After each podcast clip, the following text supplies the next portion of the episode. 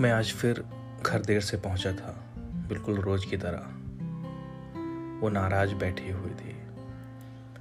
नाराज़ होना लाजमी भी है उसका, क्योंकि रोज मेरा देर से आना अब कोई महज एक इत्तेफाक नहीं, बल्कि आदत हो गया है। मैंने उससे बोला, तुम दोगे ना साथ मेरा? बोलो ना। मैं देर से घर आऊँगा अपने ऑफ़िस से। तुम खाना टेबल पे रख के सो जाओगी ना? बोलो ना। चुपके से घर का दरवाज़ा खोलूँगा दूसरी चाबी से। तुम्हें बिल्कुल नहीं उठाऊँगा। तुम पूरी नींद सो पाओगी ना? बोलो ना। आज फिर लेट हो जाऊँगा।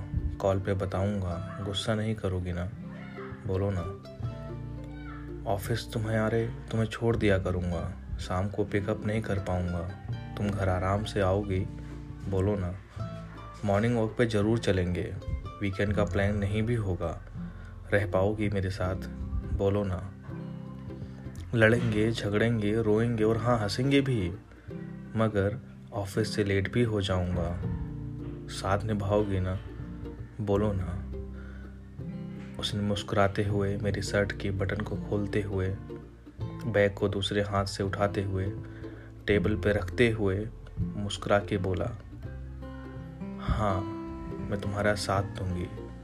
जब तक हम ज़िंदा हैं, जब तक मैं ज़िंदा हूँ, हमेशा हमारा प्यार ज़िंदा रहेगा।